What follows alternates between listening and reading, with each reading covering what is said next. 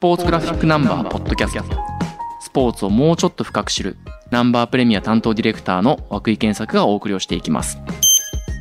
ナンバー1086号。蘇る死闘について担当デスクの坪井君と一緒にお送りをしていきます。よろしくお願いします。よろしくお願いします。えっと、今回はですねバスケットボール日本代表の記事について話をしていきたいと思っています。ただ今シーズンというか2023年のスポーツシーンを振り返った時にナンバー的に大きなトピックというか大きな変化だったなっていうのはバレーボールとバスケットボールの日本代表チームでそれぞれ特集を一冊作ったことだったと思うんです。で今回のその1086号ではそれぞれの特集で表紙を飾ってくれた渡辺裕太選手と石川祐希選手、はい、2人のインタビューっていうものが掲載されていてそれも非常に見応えがあります。はい、でバレーバスケそれぞれノンフィクションがあってバレーの方は田中優子さんでバスケの方は鈴木忠平さんが書いてくれていてこれも結構もうウェブ記事等々で語り尽くされてるはずのバレーボールはエジプト戦だったりバスケはベネズエラ戦について書いてるんですけど非常に読み応えがあります。その中で今回、えーと、デスクの坪井君自ら担当したバスケットボールベネズエラ戦のノンフィクションについて話をしていきたいと思うんですけれども、はい、まずなぜベネズエラ戦だったのかなるほど。というところを伺えればと思うんです。フィンランド戦だったりとか、はい、結構あのワールドカップは日本代表視点でいうと盛り上がる試合が多かったのでそうですね。1試合をセレクトするのも結構難しかったんじゃないかなと。い。うふうに思ってました、はい、そうですね。ここは非常に確かに悩んだところではあるんですけども、うん、バスケのワールドカップで日本はフィンランド戦とベネズエラ戦とあと最後カーボベルデ戦に勝ってパリ五輪行きを決めたという形なんですが、まあ、シンプルに当時の世界ランキングというか、はいはい、FIBA ランキングからするとこのベネズエラが一番ランクは上位ではあったんですね。あそうですか、はいまあ、ちょっとまあそこのランキング自体が、まあ、どこまでこう正確に順位を表しているかっていうところはあるんですけども、はい、まあ、その単純にランクだけでいうと一番格上に勝利した試合ではあったというところと、あとはこの試合の何よりも最後に比江島選手がもうとんでもない覚醒ぶりもう。ちょっとおかしかったです、はい、三井久志かっていうね。三井久志でもあそこまで決めるのかというくらいの スリーポイントを決めての劇的勝利だったという形で。まあ結構分かりやすいヒーローがいた試合ではあったんですね。ね何よりまあ今回のバスケのワールドカップはいわゆる河村選手とか富永選手みたいな、まあ、分かって、はい、初めてこのワールドカップに出るような選手たちと、まあ、比江島選手渡辺選手富樫選手含め馬場選手も含めこの、まあ、いわゆるベテラン勢というか、うん、今までのこの日本代表の歴史歩みを知っている選手たちとっていうのが、まあ、うまく融合したチームだったと思うんですけども、まあ、そのベテランたちがこう勝利をつかんできたっていうか、まあ、そこに一つ大きなドラマがあったんじゃないかなというのがなるほどベネズエラ戦で、まあ、フィンランド戦とか結構若手たちのブレイクの試合っていう面もあったので。河村選手中心に、ね、はいまあ、ちょっとこのベネズエラ戦はなんかちょっと一味違う何かが出てくるのではないかという、まあ、期待も込めてちょっとここを取り上げたという形ですね。この試合はもう明らかに比江島の試合だったそうなんです。言えますもんね。そうなんですよね。いやしかも今回、はい、一読者として面白かったのは、はい、その比江島選手に話を聞いてないんですよね、はい、でまあもしかしたらあのインタビューが取れなかったのかもしれないんですけれども、ええ、それが逆にすごい原稿の独自性というか、この記事ならではの視点を担保していたなと思って、はい、取材をしたのが川又光也選手とさっさのリオコーチ、はい、B リーグではあの宇都宮のヘッドコーチですね、比江島選手の所属チームそうですよね、はい、でこの2人に取材をしていると。でこれがかなり効いてましたねそうですね。まあここ誰に話を聞くかっていうところに関しては、まあ、結構こういろいろ考えた部分ではあるんですけども、まあ、最終的に本当にこの2人にお話聞けたっていうところが、まあ、思ってた以上にドンピシャだったという形でドンピシャですよねこれ。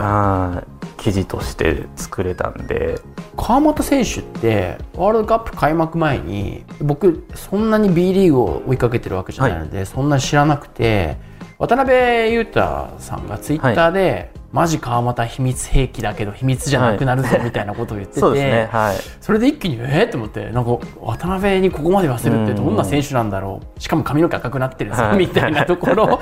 で興味持ってて、はい、で見てたんですけどやっぱりそのジョシュ・ホーキンソンがはい。すごい調子良かったから、ですね。そこまでプレー時間長くなかったじゃないですか、だからなんて言うんだろう。大会全体の印象としてはあんまり記憶に残んなかったんです、ただその川又選手うん、話聞くと面白いですね。そうですね、まあ、今回、まあ、これ偶然なんですけど鎌田選手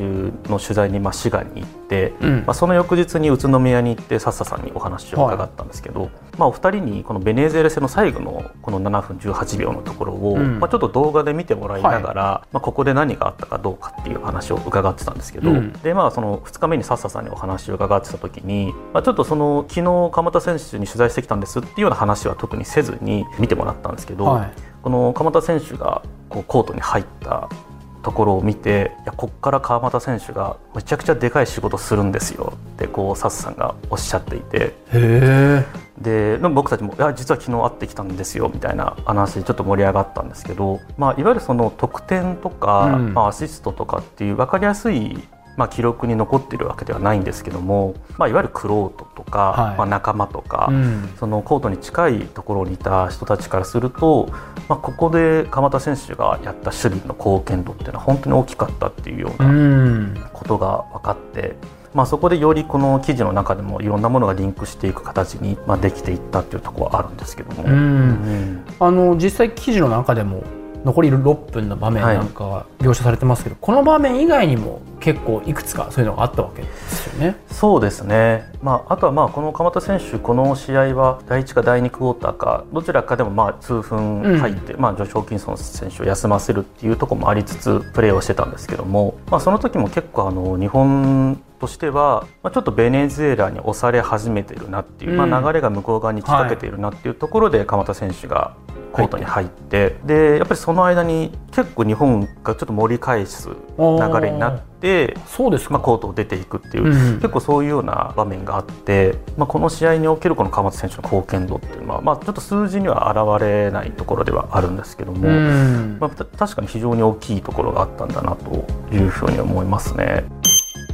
サッサコーチが、はいトム・ホーバスさんについて語はい。る場面、なんか日本人の僕から見てもやっぱ日本語のセレクトがすごいうまい。とうん。でその多分言葉を手がかりに鈴木忠平さんがはい「信じていますか?」はい。っていう言葉を、まあ、原稿の中ですごく効果的にはい。使ってます、でもちろんそのオリンピックに行けると信じてますか？っていうことの信じてますかなんですけど、川村選手にとってはあなたは自分自身を信じてますか？っていう言葉としてもうん。受け止めてますよね。なんかそこがうん。代表に入ること代表で活躍することチームが一つになることってなんだろうみたいなことを考える意味でもこのなんか川又選手にとっての「信じてますか?」って言葉がうん。2つの意味になってたっていうのはうん。非常に面白かったですね。そうですね。なんか僕もまさしく、まあ、この夏にバスケットボール、まあ、ワールドカップ直前のプレビューを作っていた時に、まあ、その時も、まあ、ホバス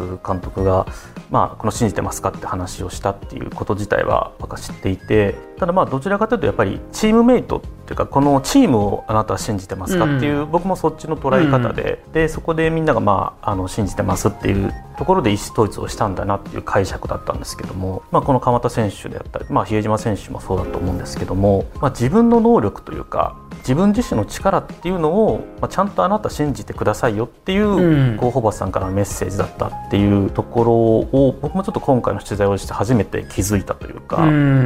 んなんか選手にとってはそういう意味合いもあったんだなっていうことをちょっと初めて知ったというような感じで、面白いですよね。あ。その信じるとは何か。うん、そう自分たちに問い続けその答えを戦うことで示した者たちがいた。そして物語にはまだ続きがある。おそらく次の夏彼らは再びパリで問われることになるだろう。信じていますか？うん。っていう中江さんの言葉で終はい、わるんですけどやっぱ中江さんの中でもこの言葉が結構響いてたんじゃないですか？そうですね、もう、まあ、今回ベネズエラ戦で記事をお願いしたいっていう話を周平さんにおはい。話しした時に、もう結構序盤の方からこの信じるっていうことをちょっとキーワードにしたいとうん。いうことはもうおっしゃっていて、まあ、特にあの、まあ、さんと話をしている中で周平さんがおっしゃってたんですけども、まあ、特に若手とかうん。選手からすると、まあ、信じてるかって言われて、まあ、信じるって、まあ、割とハードルはもちろんあるとは思うんですけども、はい。割とどちらかと言いやすいというか、はい。まあ、これまでもこう自分の力で、まあ、バスケやってきて、まあ、日本代表に入って、うん。でまあ、そこでエース級な活躍もできて、うん。まあ、そういう選手にとっての信じるっていうこととこのベテランの選手たちのうん。今まで苦杯を舐め続けてきた歴史を知っている選手たちが今この場面で信じてますかって言われて信じてますっていう覚悟っていうところに、うんまあ、ちょっとこう違いというか、確かに。うん、思いの違いがあるんじゃないかっていう、まあ、ちょっと仮説というか、はい。まあ、そこをちょっと取材の中でこう確かめていったっていう部分もありましたかね。なるほど。取材者側のライターの鈴木忠平さんはい。と編集者の坪井君の発見していくことの楽しさみたいなものも、はい。このノンフィクションの中に現れてるかもしれないですね。はい、そうですね。いわゆるでもあの戦略的な部分も非常に面白くて僕らもこう取材者として非常に贅沢な時間だったとは思うんですけど、はい。やっぱり実際にその試合の映像を、まあ、その試合に関わってた、まあ、選手なりコーチなりと一緒に見ていくっていうのが非常に面白いんめっちゃ楽しいですね。それわかりますわかります。でここでこれがあったんですよっていう話を聞くとあそうなんですねっていうことの連続で、まあ、特にこの試合だと最後こう比江島選手がこうスリーポイントどんどん打っていくんですけど、まあ、この合宿の時から、まあ、この選手を生かすためのセットプレーみたいなものを、うんまあ、基本的にこうずっと練習をし続けてきてたみたいですね。でまあ、もちろん比江島選手だけじゃなくて例えば馬場選手を生かすセットプレーとかっていうものも、まあ、ずっと練習してきた中で、まあ、この試合の最後の場面は本当にこの比江島選手を生かすセットプレーっていうのをもうとにかく連発していくっていう合宿の時からずっと積み上げてきたものも、何パターンもあるわけですか？ね比江島生かすパターン、はいなるほど。まあ、このずっと準備してきたものを、まあ、一気にここで放出するというか表現していくっていう。うん私もまあ素人なんでこう単純にこう比江島選手が当たってるからとにかく比江島選手にパスを渡す、まあ、ボールを渡すみたいな感覚で僕はちょっと見てしまってたんですけど、見ちゃいますよね。はい、結構そこも割と緻密に準備してきたものがあってなんかそれをこう表現したっていうそれがこうピタッとはまったっていうところで最後比江島選手がスリーを打てる状況を作っていくっていう。うんなんだか知んないけどフリーだしめっちゃなんかゾーン入ってるから決まるみたいな話じゃないですよね。そうそうみたいですね。うんうんやっぱりああいうとこ作るためにも非常に練習と準備とうん、戦略とそういう時間が必要だったのかなと。羨ましいなんか僕もあの2015年のラグビーワールドカップの南アフリカ戦をラグビーの畠山選手とあ一緒に見たことがあるんですけど、はいなんかもう試合の解像度がすっごい上がってくるんですよね。そうですよね。なんかいきなり畠山さんが「あ次の松島のタックル見てください。僕このタックルが一番この試合で大きかったんです。えなんでですか?」って言うと「見てください。フォワードがみんな疲れてるでしょ」うん。ここでバックスが1本止めてくれるとフォワード元気になるんですっていうそのピッチ上でのなんて言うんだろう空気感みたいなものって分かんないわけじゃないですかそれを当事者が言ってくれることって面白いんですよね。そうですね。もっとそういうことやりたいです。ね